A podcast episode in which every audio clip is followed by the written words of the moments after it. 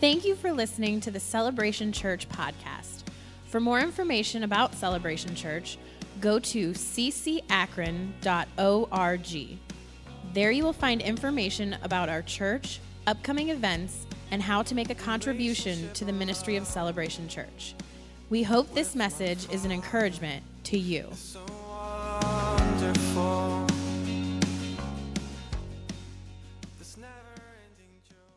Well, let's pray and uh, we'll get started on tonight. Uh, we're going to take a look at uh, spiritual gifts and how to use spiritual gifts within uh, evangelism. And then we're also going to practice using your stories. So thank you, Jesus. Lord, we just thank you for this evening.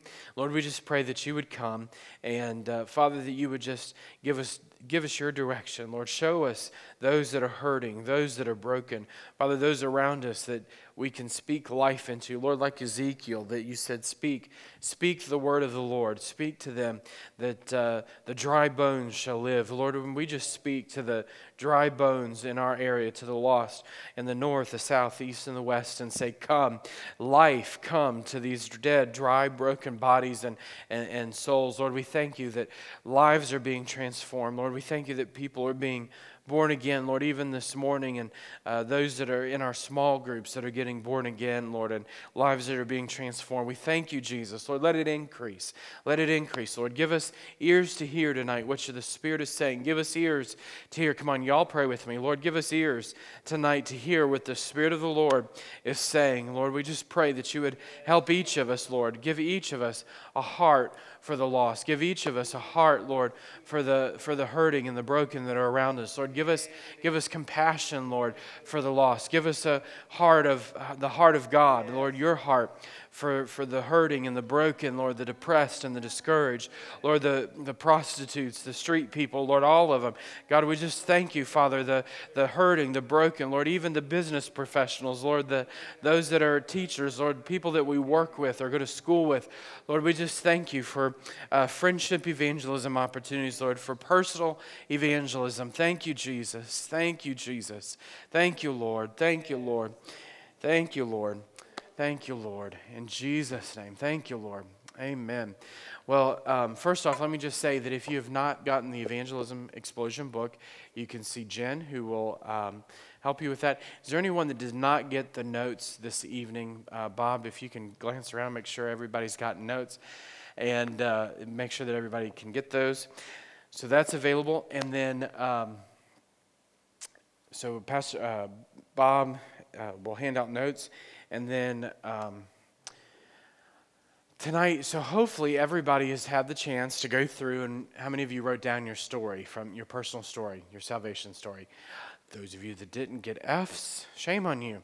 Um, hopefully, you have at least thought about your story and uh, were able to write something down. If not, hopefully, you know your story. What I'd like for us to do, we're just going to take a moment and I want you to share your story with someone. And I know this seems like, first off, there's two responses that are going to happen. One, extreme fear. Oh my goodness, I got to share my story. I don't, I'm so nervous. Well, that's why we're doing it, because I want you to overcome that fear and actually share your God story with someone. So you're going to overcome that fear and do it tonight within a safe setting so we're not going to look at you and say, oh my goodness, Lester, you really screwed your story up. I can't believe you messed it up, man. No, we're doing it within a safe setting, and uh, nobody's going to critique you or criticize you because you did or said something wrong. And then the second response that usually comes up outside of fear is, I don't know what to say, um, or what should I say? And I would encourage you to start simple. Just share your story. What has Jesus done for you? When did you when did you experience Christ? What was your story? For me, um, I got born again when I was a child. I grew up in a Christian family, grew up in a Christian home, and uh, I will never forget the day I was in children's church and the teacher was teaching on Jonah and the whale and they were using the flannel graphs, you know, however you remember the flannel graphs. And they were 3D, they were 3D flannel graphs and those little sticky things on I know we had the good ones. They were the, you know, they were on the wall, the pieces of flannel on the wall thing. And uh, she was talking about Jonah and the whale, and Jonah was running from God, and then all of a sudden Jonah comes off the wall, and you don't see Jonah, and where'd Jonah go? And then she turns on the black light, and there's Jonah in the belly of the fish, and you see Jonah in the belly of the fish because of the black light and all that. So anyway, that's I got born again. That was my story. I got born again because of that. I realized, oh, I don't want to be like Jonah, run from God.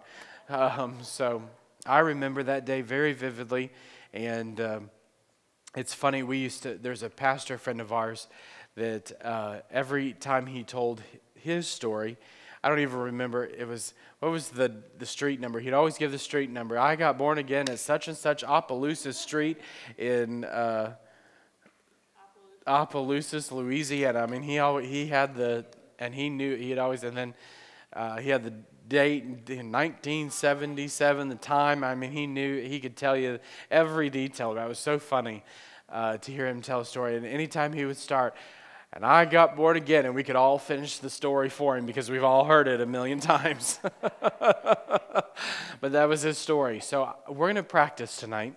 So I'd like for you to find someone that you don't know or don't know well. Let me say that. Don't know well someone that you don't know well or you don't already know their salvation. In other words, don't partner up with your spouse or a good friend. I want you to find someone. Go find a partner. And we're going to do this very simply. Go find your partner. We're all we're merging. We're merging. We're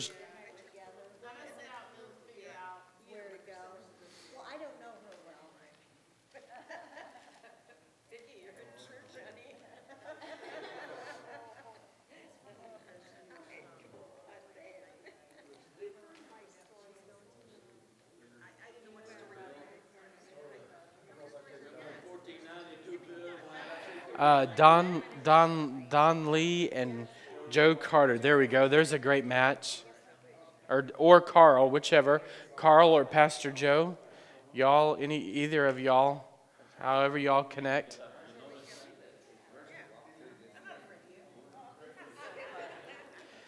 Okay, who does not have a partner? Okay, so someone needs to be with Pastor Charles. Lester.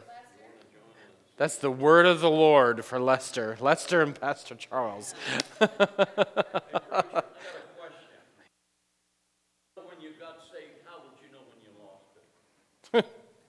Funny. So y'all got it. Okay. So here's what you're going to do. Introduce yourself if you don't already, if you haven't already, and um, I want you to take a few minutes determine who's going to go first and share your story, and then take turns.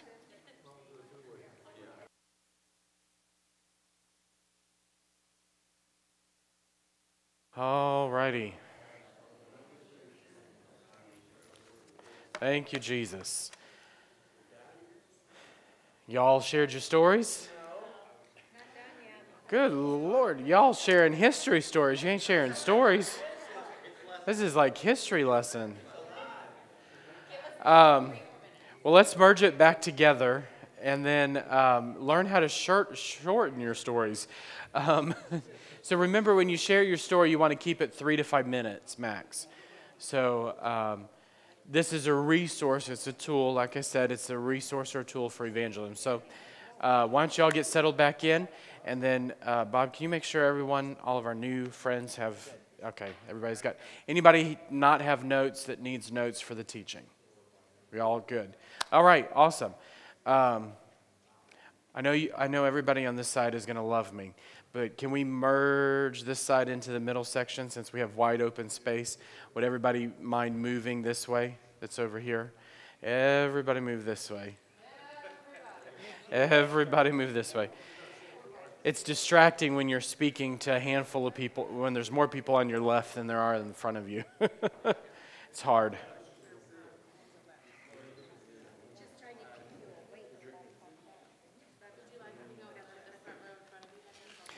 Yeah, that's fine. That's fine. Thank you, Lord.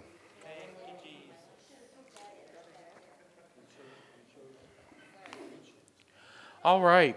Well, we've been we've been following along in the book Evangelism Explosion, uh, but tonight, uh, last week, of course, while I was out of town, we showed a couple of Reinhard Bonnke videos uh, in teaching. How'd those go? Y'all, those were here, good. Y'all like those videos? Awesome. Um, so tonight, instead of using the book, I'm going to teach on the use of spiritual gifts in evangelism. So. Um, I want to give you a background, kind of a basic understanding of spiritual gifts. And as I give you the basic understanding of spiritual gifts, you will probably figure out how they apply within evangelism. So, if you have your notes, uh, we just shared, so in class review, we just shared our, our personal stories. What I'd like for everyone to do for next week's class, make sure you've read chapter 3. Uh, in the book, which probably you already have done that. That was a previous assignment. Um, but make sure chapter 3 and chapter 4 are read, and we'll pick up uh, in the book next week.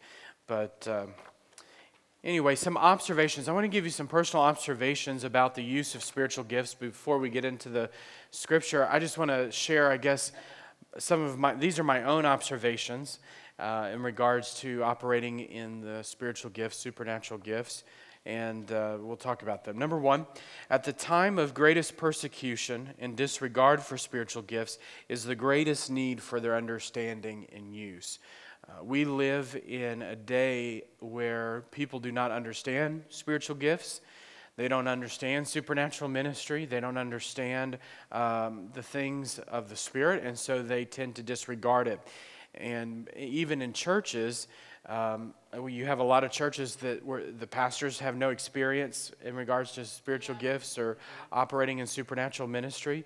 They don't understand the baptism in the Holy Spirit. They don't understand spiritual gifts, and they don't teach on it, and they throw it out. And we don't understand it, so we won't teach on it. We just won't experience. We won't throw it out, and we'll disregard it.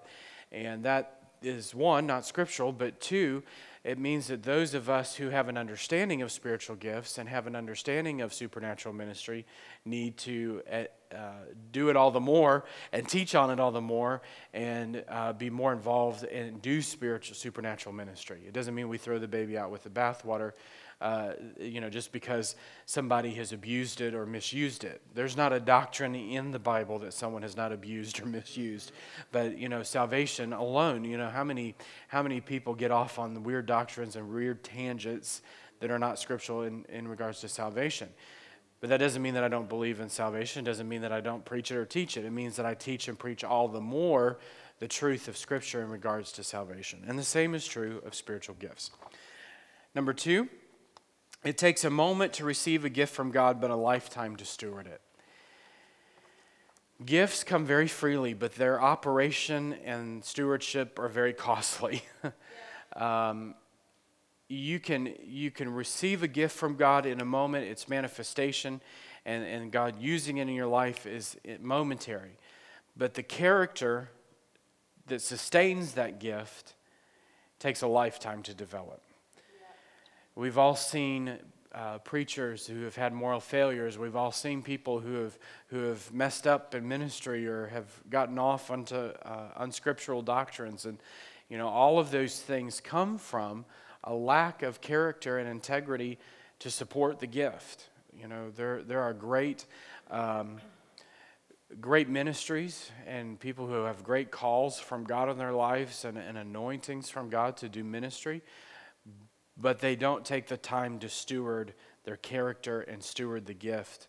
And thus, there's, there's a meltdown, there's a blow up. They shipwreck their faith, is what Timothy said, or Paul told Timothy. Number three, there have always been and will always be those who oppose the use of spiritual gifts. We see this in the life of Jesus. There's always going to be those who are going to contradict and, and not support and talk negative about, but that doesn't mean we stop. Number four, spiritual gifts are intended for the edification, exhortation, and comfort, period. That's it. Uh, we, we will see this in Scripture as we go on through the night. But anything outside of that is not scriptural use of spiritual gifts. Um, have you ever been in a service before where people where there was a, maybe a message in tongues or there was a uh, prophetic word or something happened and it was very judgmental, very degrading or critical. I'm sure probably a lot of us have. Um, I've seen that happen, and uh, I, I, I was in a service. I forget who it was. It was with Dave Roever. Anybody know who Dave Roever is? Okay. Dave Roever was um, a war vet who, I think he stepped on a landmine and basically blew off, I mean, horrible. A shot. Yeah, there you go. Just shot the mine in his hand and messed up his horrible story. But he's a preacher, and um, he was in one of our services uh, in Illinois, and so there was this lady giving this horrible message in tongues and interpret. It was degrade. It was just judgmental. It was degrading the body of Christ. It definitely wasn't scriptural. And the person who was leading the service didn't really take charge and tell her to be quiet, just because they felt, I guess, felt uncomfortable. Had not been in that situation. A lot of pastors aren't sure what to do in those situations. And Dave Roever's on the side, and he said, well, praise the Lord. and you just kind of knew, okay, he's done with this. He's ready to move on. but nobody was shutting the lady up. I think, I think an usher finally went back and told her to be quiet. But anyway, um, that's going to happen, but it doesn't mean that we don't use the gifts. It means that we just have to teach people and disciple people. This is the proper use of spiritual gifts. Uh, number five. Des- desiring spiritual gifts should be in every believer, but our pursuit is for God alone.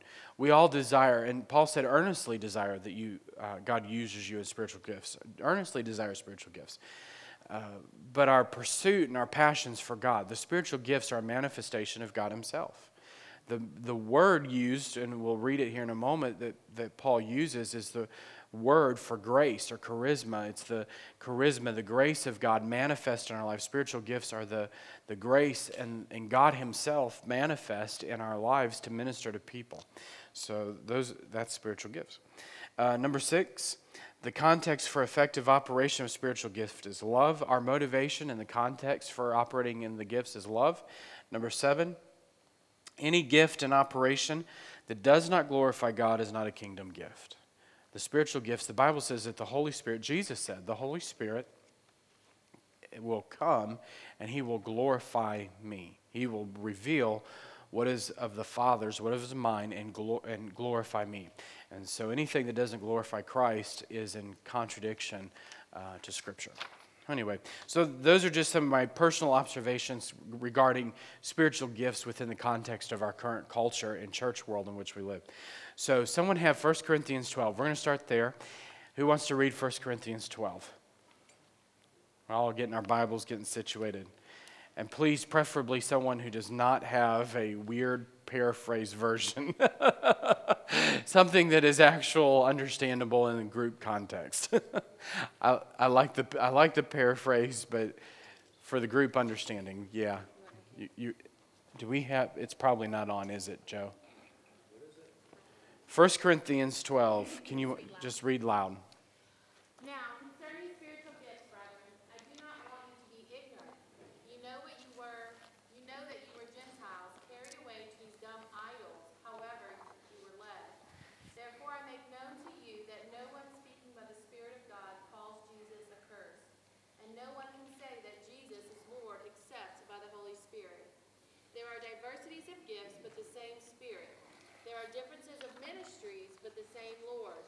There are diversities of activities, but it is the same God who works all in all. But the manifestation of the Spirit is given to each one for the profit of all.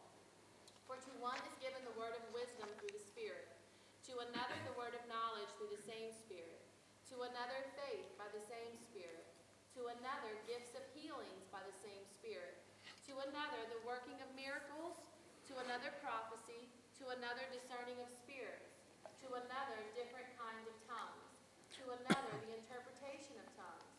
But one and the same distributing to each one individually as he wills. Awesome. I want to take a verse, take a look at verse 1.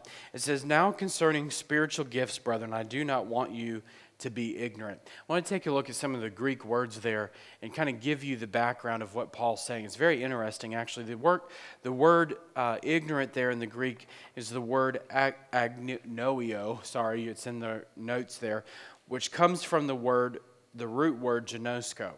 Now, if any of you are Greek scholars or enjoy studying Greek, uh, which I doubt that there's anybody in here that that's the case, but it, just in case, uh, or those of you that just want to know more, that word ginosko is a very important word in the New Testament Greek.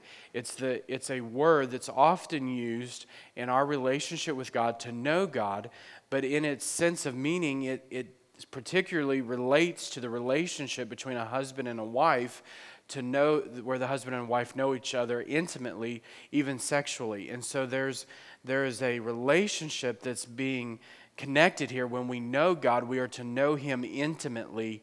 Uh, as a husband and wife know each other intimately. It's not necessarily, obviously, we're not knowing God sexually, but that's not what it's saying. There's an intimate relationship that ought to be have, have that we ought to have uh, when we have a relationship with God. And that word ginosko is used a lot to show that this place of intimacy, knowing God intimately. And so, what Paul's saying here is, I do not want you to be ignorant. I don't want you to be in absence of this intimate relationship with God, is what Paul's saying. And then the words carried away, uh, it's a compound word, apago which means to be disfellowshipped by separation, to be taken captive like an animal or a prisoner, and led or carried off by others. So Paul's saying, I don't want you to be taken captive and led off. I don't want you, he said, I don't, I don't want you to become ignorant of a relationship with God. I don't want you to not have intimacy with God and thus be carried off or led captive by others. Y'all follow that so far? So there's a, there's a progression that Paul's going on in these Greek words. The word dumb, um, he says, I don't want you to be ignorant, brothers, but I don't want you uh, carried away, verse 2. So you know that you were once Gentiles, carried away to these dumb idols. That word dumb idols in verse 2 is uh, speechless. It means speechless or without sound. These are idols, these are without sound. They're dumb idols. And the word, uh, and this is awesome. The word for idols in the Greek means phantoms of the mind. So Paul's saying, I don't, I don't want you to be led off or carried astray by mute, uh, mute idols, idols that don't speak, led off astray by phantoms of your own mind. So I've put together my own translation using the Greek on the next page to kind of explain this. This is, this is what Paul's saying in the Greek in verses 1 and 2. He says, I do not want you to be unperceptive or spiritually unaware or intimately disconnected. I don't want you to be unperceptive, spiritually unaware, or intimately disconnected. You know that you were Gentiles, intended to be part intended to be part of the fellowship, but instead were captured, shackled, and carried off by voiceless, false perceptions of phantoms of the mind, being carried off by whatever captured you. And so Paul's what Paul's doing here is setting the stage for spiritual gifts. Why spiritual gifts are so important. He says, Look, brethren, I don't want you to get led off, carried astray by these phantoms of your own mind. I, I want you to fully understand and fully know what spiritual gifts are, how they operate, and what their purpose is. Y'all follow so far? So that was that's what Paul's teaching is here, is so that you and I can be um, totally aware of how God uses spiritual gifts. So let's go on here. So there are there are spiritual gifts, nine spiritual gifts that Paul talks about here. All spirit baptized Christians have have the gifts have gifts operating in their lives. These gifts are available and their purpose is to glorify Christ and are motivated by love. The spiritual gifts can be broken down into three categories, and so we're going to take a look at that. So, these three categories that spiritual gifts can be classified in, or these spiritual gifts can be broken down in, is firstly, revelation gifts. And the purpose of the revelation gifts is to do exactly that. They are to reveal. The revelation gifts reveal things not known to the natural mind. So, in your notes, next to revelation gift, that, that blank is reveal. Secondly, the second group of spiritual gifts, or the classification, if you will, that we can group them into, is power gifts. And the purpose of the power gifts are to do. So you have reveal, the revelation gifts that reveal, and you have power gifts that enable you to do something that you wouldn't ordinarily be able to do. And then there's inspiration gifts. And the inspiration gifts enable you to say That's the blank next, next inspiration gift. Say, they enable you to say things you wouldn't ordinarily say in your natural abilities. This is spiritual gifts, supernatural gifts. So let's take a look at each of these, and we'll, we'll talk about each of these gifts and what they are. So the first uh, category here is the revelation gifts. What are revelation gifts? What are they? There's word of wisdom, there's word of knowledge, and discerning of spirits. So Paul talks about these spiritual gifts listed here in, in 1 Corinthians 12. And these gifts are word of wisdom, revelation gifts are word of wisdom, word of knowledge, and discerning of spirits. Um, the power gifts are gift of faith, working of miracles, and gift of healings. And then the inspiration gifts are prophecy, the gift of tongues, and interpretation of tongues. And we're going to talk about each of them and what their function is and purpose is for. A couple reminders before we do. First off, let's not become enamored with the mechanics. And what I mean by that is this a lot of times uh, when people read Paul's writings in 1 Corinthians, and Second Corinthians, and you go through and you read about the, the ministry, uh, the whole the spiritual gifts and all that. A lot of people say, well, you've there's got to be this number of prophetic words, and if it, do, if it doesn't look like this, it's not supposed to happen in a service. And um, what Paul was addressing, the Corinthian church was not uh, underusing the spiritual gifts, they were overusing. There was a zealousness about spiritual gifts, and in services and meetings were becoming all about the spiritual gifts, and that's all they did. And so, Paul, what Paul was doing is he was addressing the zealousness. It wasn't a, you know, sometimes in our American world of church, uh, we go the other way. we're, we're overly conservative, don't want any spiritual gifts, don't want any moving of the Holy Spirit. We don't, that's, you know, let's not do that. Let's shut it down because it makes us uncomfortable. That's not what Paul was dealing with. And so a lot of times when we look at those scriptures, we, we try to balance out the work of the Spirit in our own context, in our own mind, and say, well, we, you know, this is balance. Remember, God sets the balance, not us. And so, what Paul was doing was saying, keep on using the spiritual gifts, use them, and let, let God use you. But that's not the whole focus of the service. That's not the whole focus of getting together. Does that make sense? Um, so, a lot of times in my statement there, we become enamored with the mechanics. We say as Christians, if it doesn't happen like this, this, and this, and this, then it, then it shouldn't happen. Well, I don't think God is sitting in heaven saying he's got to check off your checklist before it's him or not. I don't think God is. Uh, I don't think God operates on your timetable, your schedule. He does what he wants when he wants, and I don't think God was writing scripture through his uh, apostles saying this is the only thing I can ever do in the future because that's what Paul said.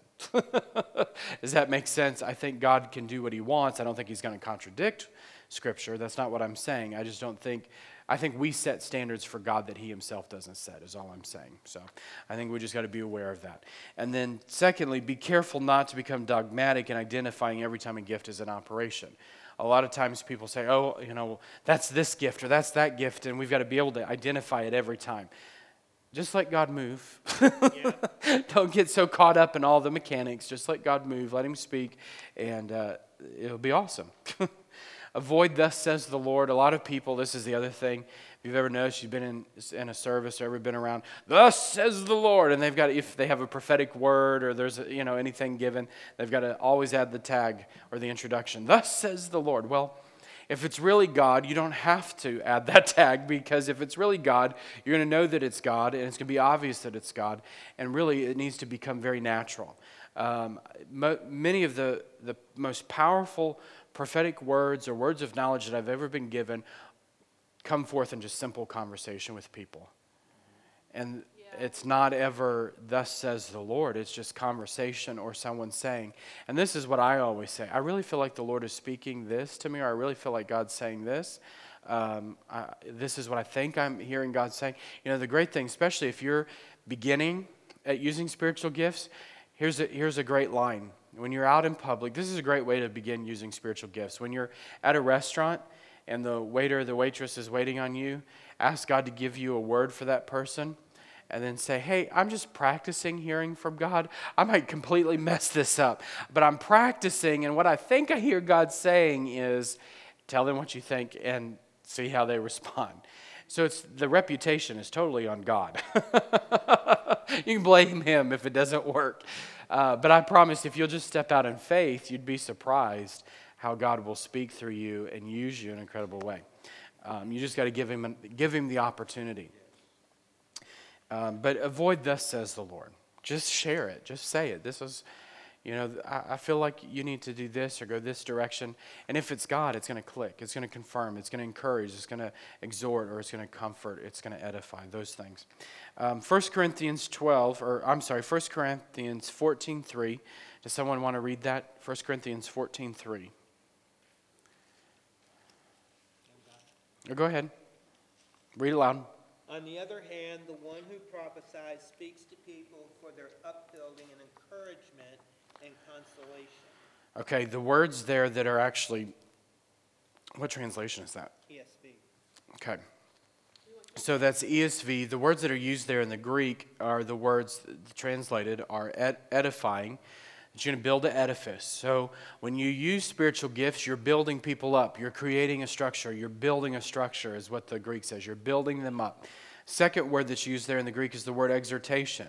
That you're going to admonish them or urge them strongly to action. So, so the spiritual gifts are admonishing and urging people to action. This is not your words. Remember, this is spiritual. This is God moving through you, working through you. And then the third thing is encouraging or comfort. They bring comfort. So let's talk about the spiritual gifts. Let's walk through uh, what they are and their purpose. So the first thing we see here is the word of wisdom. Words of wisdom reveal the plans and purposes of God for a specific person or situation it's godly wisdom at an opportune time. Basically, if it's, it's looking at someone and knowing, uh, not necessarily knowing what they're facing, and it could be that you know what they're facing, they just don't know how to handle the situation or circumstance. And it's God giving you the wisdom for them in that moment, what they need to do, what they ought to do. Um, a great example of this is Ananias and Paul. Remember, uh, Saul was on his way to Damascus God comes, speaks to him. He gets born again. He goes into town. And God speaks to Ananias and says, Ananias, hey, you remember that guy Saul? I want you to go, I want you to go to, gives him the street number, gives him the street, the house number where Paul was at, says, I want you to go to this house. You're going to see Saul, and I'm going to use you to minister to him. And of course, Ananias had the same response that we all would. God, do you remember who you're talking about? Let me let me offer you information you're unaware of, God. Let me just make sure you're aware. We're talking about the same guy that kills Christians, that would kill me if I showed up. Yep, Ananias, that's where you're going to go, and I want you to minister to him. That was a word of wisdom God gave him. We see that operating there in Acts, in those verses there, Acts 9, 10 through 16. The second gift is the word of knowledge. This is where God reveals something to you that now exists or did exist. A lot of times uh, we get, we see these gifts in operation, and there's multiple gifts operating at the same time.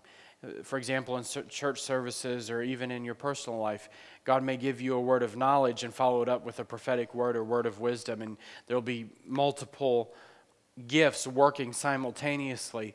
Uh, but again, that's where I say we don't have to get caught up in the mechanics of that's that gift or that's just let God flow. But just to give you an understanding, there sometimes are multiple gifts happening at the same time. But word of knowledge often happens like that, where you'll have a word of knowledge where God will show you something that has happened or is happening in someone's life, and then He'll follow it up with a prophetic word or word of wisdom uh, on what they need to do or handle it. Um, I remember the first time I, this is one of the gifts that I flow in very heavily words of knowledge. And uh, I remember one of the first times that I ever used, God used me in this gift. Um, I, was in, I was in a service, and uh, the person that was ministering gave an altar call, and I looked across the crowd, and there was this guy standing there. And God spoke to me and said, He's bound up by pornography. I want you to go tell him I want to set him free. Oh my God, that's not necessarily something you go and tell somebody you don't know, right? You don't necessarily walk up to a complete stranger and say, hey, God says you're in pornography and he wants to set you free. I mean, that's a little awkward, right? And it was a little awkward for me. So I walk up to the guy and I said, hey, you know, introduce myself. I'm Zach. And I said, I don't know you and uh, I don't know your life, but I said, I just felt like the Lord say that you were bound in pornography and he wanted to set you free. And when I said that, it was just all I said. When I said that, he started crying like a baby and said, uh, yeah, and you know, he started to open up and we talked and I said, well, why don't you come with me to the altar and let's get prayer. And so, you know, you just never know. It is awkward. I, I've been told I have a certain look that, that I get when God get when God speaks to me words of knowledge that I have a certain look that comes on my face and people around me who know me know that God has spoken to me to say something. And so I've been in situations where I've been out at the mall or been in public places and God spoke to me and I'm denying it and trying not to, God, be quiet. Don't tell me things right now. I'm, you know, I just want to shot. And uh, people who are with me say, uh, it's happening, isn't it? you need to tell them. okay, got it. So, um, words of knowledge. That's that's words of knowledge. A great example of this is Jesus with the Samaritan woman. She, he said, "Go and get your husband." She said, "Oh, I, you know, I don't have a husband." and Jesus said, "You're right. You've had five, and the guy you're living with, you're cohabitating, and he ain't your husband. That's a word of knowledge. And then, obviously, the result of that was she got born again. She went, she went into her community and became a, a Samaritan evangelist, and which was not uh, was not acceptable in that day. So, it's awesome. Discerning of spirits. A lot of people can connect this to demonic. This is not always demonic. Discerning of spirits, uh, there's, there's angelic, there's the Spirit of God, there's demonic, and there's the man of the, the spirit of man, fleshly spirit. So there's four, there's four things that can be operating, and discernment of spirits is understanding what it is. And Heather and I, uh, this is one of the gifts that both of us flow in very heavily. Discernment is very strong gift with both of us. And you can sense very quickly in discernment where people are at, and you don't even have to talk to them. You just know.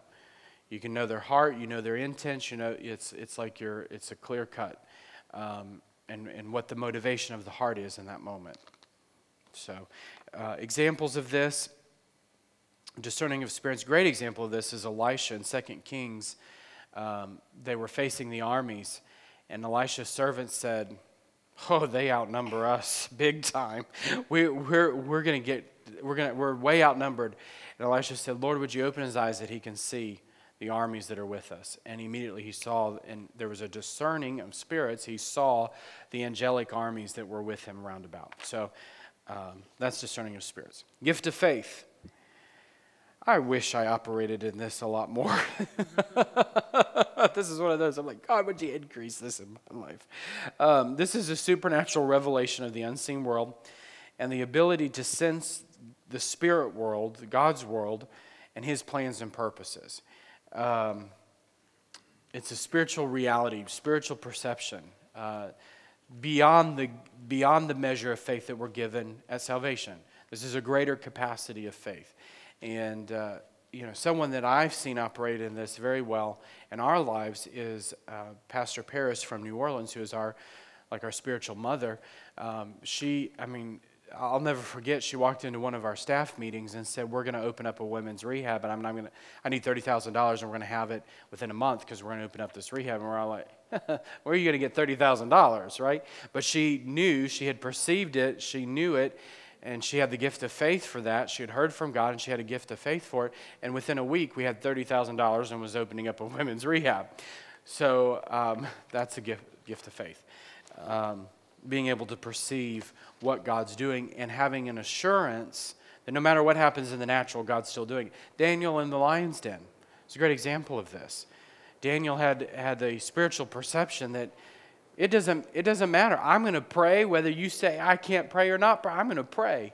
And he prayed and had a revelation that no matter whether or not he went in the lion's den or not, he was still going to be okay. Um, gift of faith. Miracles. This is supernatural intervention by God in the ordinary course of nature. So your nature is happening, the ordinary course of time is happening, and God intervenes in, in, a, in nature is, is a miracle. And that can take on a lot of different forms and fashions. Um, you know, the, the multiplying of the, the food, it, when Jesus fed the 5,000, the multiplying of the fish and the loaves, that's a miracle. Um, Philip being transported from one city to the next spiritually. He was, what's the word for that? He was uh, teleported, transported, whatever. He was picked up and, yeah, he was beamed up, you know. You don't hear about those testimonies very often in church. I was beamed up by Jesus and take it, you know. You don't hear that very much these days, but that happened. It was in the New Testament and, and intended for us today. Um, does it, you know, John, John G. Lake uh, shares, if you, those of you that are uh, revival historians or like uh, studying other, pre- John G. Lake had those experiences where God would come in his times of prayer at night and take him out of his room, take him out of his room and transport him to minister in other cities uh, around the world. Pretty interesting. So he's also the same man, Now talking about miracles, he's also the same man that scientists put live germs on his hand, diseases on his hand, and watched them shrivel under the power of God that was resident in his body. They watched him watch the germs, watch the diseases through the microscope, and watched them die in his hand. Talking about miracles. but the interesting thing about that is his wife and like three or four of his kids all died on the missions field from sickness and disease. It's very interesting. You never know the plans and purposes of God. It's uh, very interesting. God glorified in it all. It just reminds us, it's a great reminder. You look at people like that, it's a great reminder. It's God working through the person, it's not the person, it's God. It's awesome. Um, gifts of healing. Healing is a special gift given by God to heal. There's scriptures full of healing miracles. Prophecy. So, prophecy is a supernatural message given with the emphasis being on the supernatural. Script, it's scripture applicable in due season, an opportune direction, confirmation, encouragement, comfort. Let me explain. A lot of times people think that prophecy is futuristic in nature. If you're going to give a prophetic words, it's futuristic. And that might be the case, it might be futuristic, but that's not what that's not what prophecy is. Prophecy, the purpose of prophecy is encouraging, it's edifying and comforting. And so what I always tell people you know, with any of these gifts, with any of the spiritual gifts, stick to the Bible. if, if you feel like God's giving you a word for somebody, prophetic word, word of knowledge, word of wisdom, whatever it is, get a scripture. Go to the scripture. What does the Bible say about what you're hearing from, what you feel like you're hearing from God? Maybe God's speaking to you and you feel like God is saying that the person is in depression and discouragement and they just need to be lifted up. They need to be encouraged. Well, the first thing you're going to do is you're going to say, God, give me a word for that person. And you're going to open your Bible to Isaiah 61 that says, The Spirit of the Lord is upon me because He has anointed me to preach good tidings to the poor. He has sent me to heal the brokenhearted, proclaim liberty, liberty to the captives, captives, and the opening of the prison to those who are bound. And goes on to comfort all who mourn to console those who are in Zion, those, those who mourn in Zion, and give them beauty for ashes. So you're going to give them a scripture, not just your own two cents worth. you can give two cents worth all day, and it's not going to help them zero. But if you give them a scripture to go home with, you're leaving them with truth that's lasting, it's eternal truth.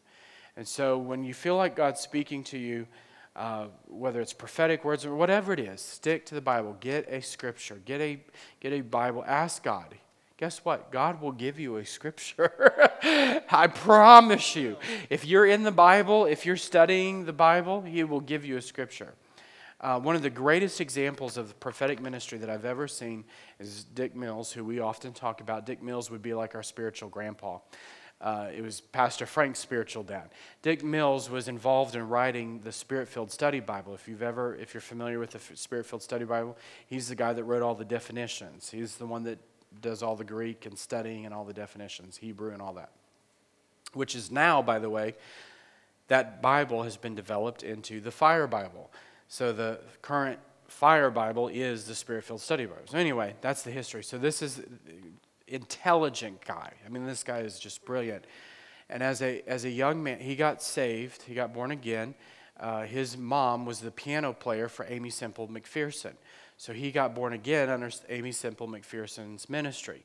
So, you know, he, he's a product of Azusa Street. And um, so he, what he would do when he would minister, he died two or three years ago, but um, he would sit down. He would come into after worship and services. He would sit down on a chair. As a young man, he memorized like 1,500 promises out of the scripture he would go through his Bibles. I have one of his Bibles. It's not one of his color coded Bibles, but I got one of his Bibles. But he would his Bibles he would take and he color coded all of the promises of God in his Bibles, and he would study. He would read the Bible in a year and go through and color code every year a new Bible and memorize the promises of God in it. Brilliant man.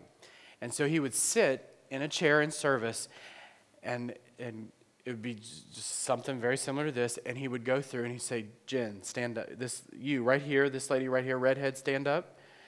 And they would stand and he would give this is this is a scripture for you. He would give them a scripture and it would be it would be and sometimes he would add a commentary to it but it would be the right on word from god it would be comforting edifying and exhorting whatever it needed to be for that person we i mean we have received many words matter of fact one of the words we, we received from him was applied to us moving here and coming here. It was a word about us moving here um, that he gave in 2006.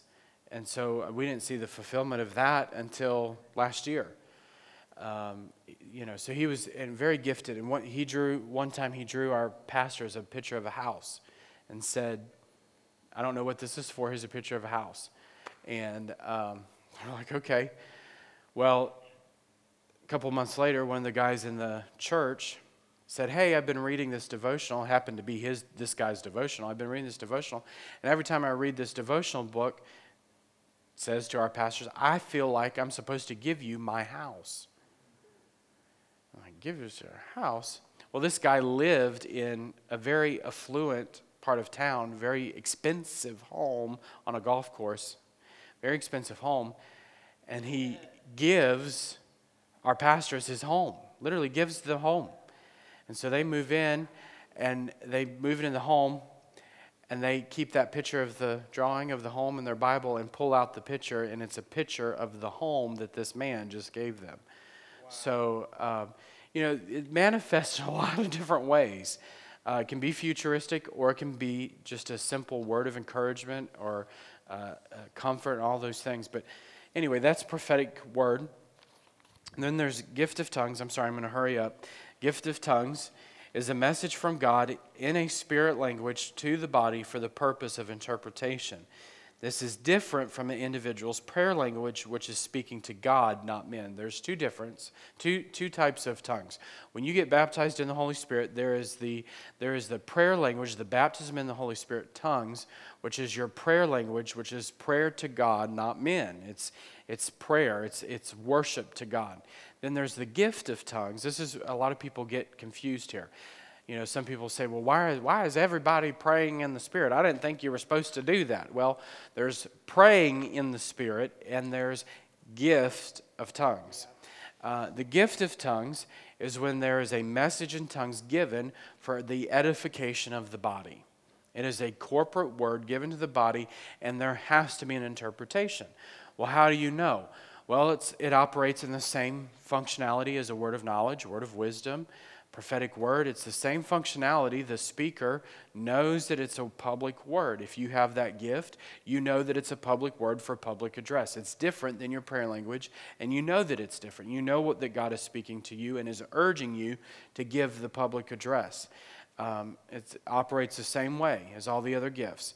And then Paul goes on to say, let him who gives the word ask God for interpretation. Doesn't mean that it always has to be the same person. Um, but if you give a message in tongues, you should be asking for the interpretation. There needs to be an interpretation, has to be an interpretation. And um, that's what gives the, gives the word. That's how you know what God's saying. A lot of people say, well, unbelievers are turned off by that. Actually, Scripture says that it's a sign to the unbelievers. It's a word for the body, it's an edifying word for the body, but it's a sign, the Scripture says, to the unbelievers. Um, the gift of interpretation of tongues is this it's not, it's not translation, it's interpretation. You can't translate spiritual language. It's an, it has to. It's not something where you know in your head that, you know. If, translation is you know the language and you can tell people what's being said. Interpretation is you have to have supernatural word from God to tell what's being said. Does that make sense? That you just can't translate it. So there, therein lies the difference. A lot of people say, "Well, you can translate." No, you can't translate. So those are the gifts of the Spirit. In 1 Corinthians 14 1, Paul says to earnestly desire the spiritual gifts. So I would encourage you, ask God to use you in the spiritual gifts. Um, if you have questions in services, um, what we encourage people, I'll just say this with regards to service, we encourage spiritual gifts. Um, but I, I always encourage people, if you feel like God's giving you a word, even if it's, you know, even if you feel like you have a message in tongues in a service for public edification, ask God for the interpretation and write it down and bring it to Pastor Heather or one of our staff pastors. And as it fits into the service, we'll share it. And that's always, that's always a surefire way to ensure that what God's speaking, one, it lines up with Scripture, and two, that nobody's stepping out into the peripherals. We make sure that we're all on the same page. I don't have a problem with public address. You know, we've had several messages in tongues and prophetic words and such since we've been here. Usually, I, when someone starts to give a word, I'm looking on the platform, I'm looking as the pastor uh, of the service, how is this flowing in with what's happening? Every time we've ever had one, uh, a word or something given, it's flown into what's happening in the service. It's obviously spirit directed. And the second thing I'm looking for is who's giving it. Do I know them and do I know their lifestyle, or is this someone that I don't know that has questionable character integrity and I don't know what they're about ready to say? And it's, it might be something of their own flesh and not spiritual. And then, thirdly, gift of discernment. Remember, we flow in that gift, and that as a pastor, you have to have as a as a let me say as a pastor of a spirit-filled church, you have to operate in the gift of discernment. And um, so, anyway, those are my, just so you know. So. I haven't shut anybody down, and I don't. I'm not necessarily the type of person that will shut people down publicly unless it has to be addressed. Um, because most of the time you can correct people behind the scenes and they'll learn and they'll grow better from public correction. We all do. Um, but if it has to be addressed, we do address it. So publicly. Anyway, so that's my encouragement. And if you feel like God's giving you a word during a service or a word of knowledge, you always come say, you know, come up to Pastor Heather, one of our staff pastors, and say, hey, I, you know, I feel like God's saying, you know, giving me a word, and, and does this fit in? And write it down and give it to us, and there's been many times that's happened and we've incorporated. And I don't even always say, hey, someone got a most of the time I don't say someone got a word from the Lord. I just share it. This is what we this is what God's saying. And we don't have to give public acknowledgement. God just spoke through somebody. We don't need to give public acknowledgement of who got who gave it. Um, so anyway, I hope that all makes sense. Hope you've learned something tonight. Any questions? All righty, amen. Well, God bless you. Have a great evening, and uh, we'll see you.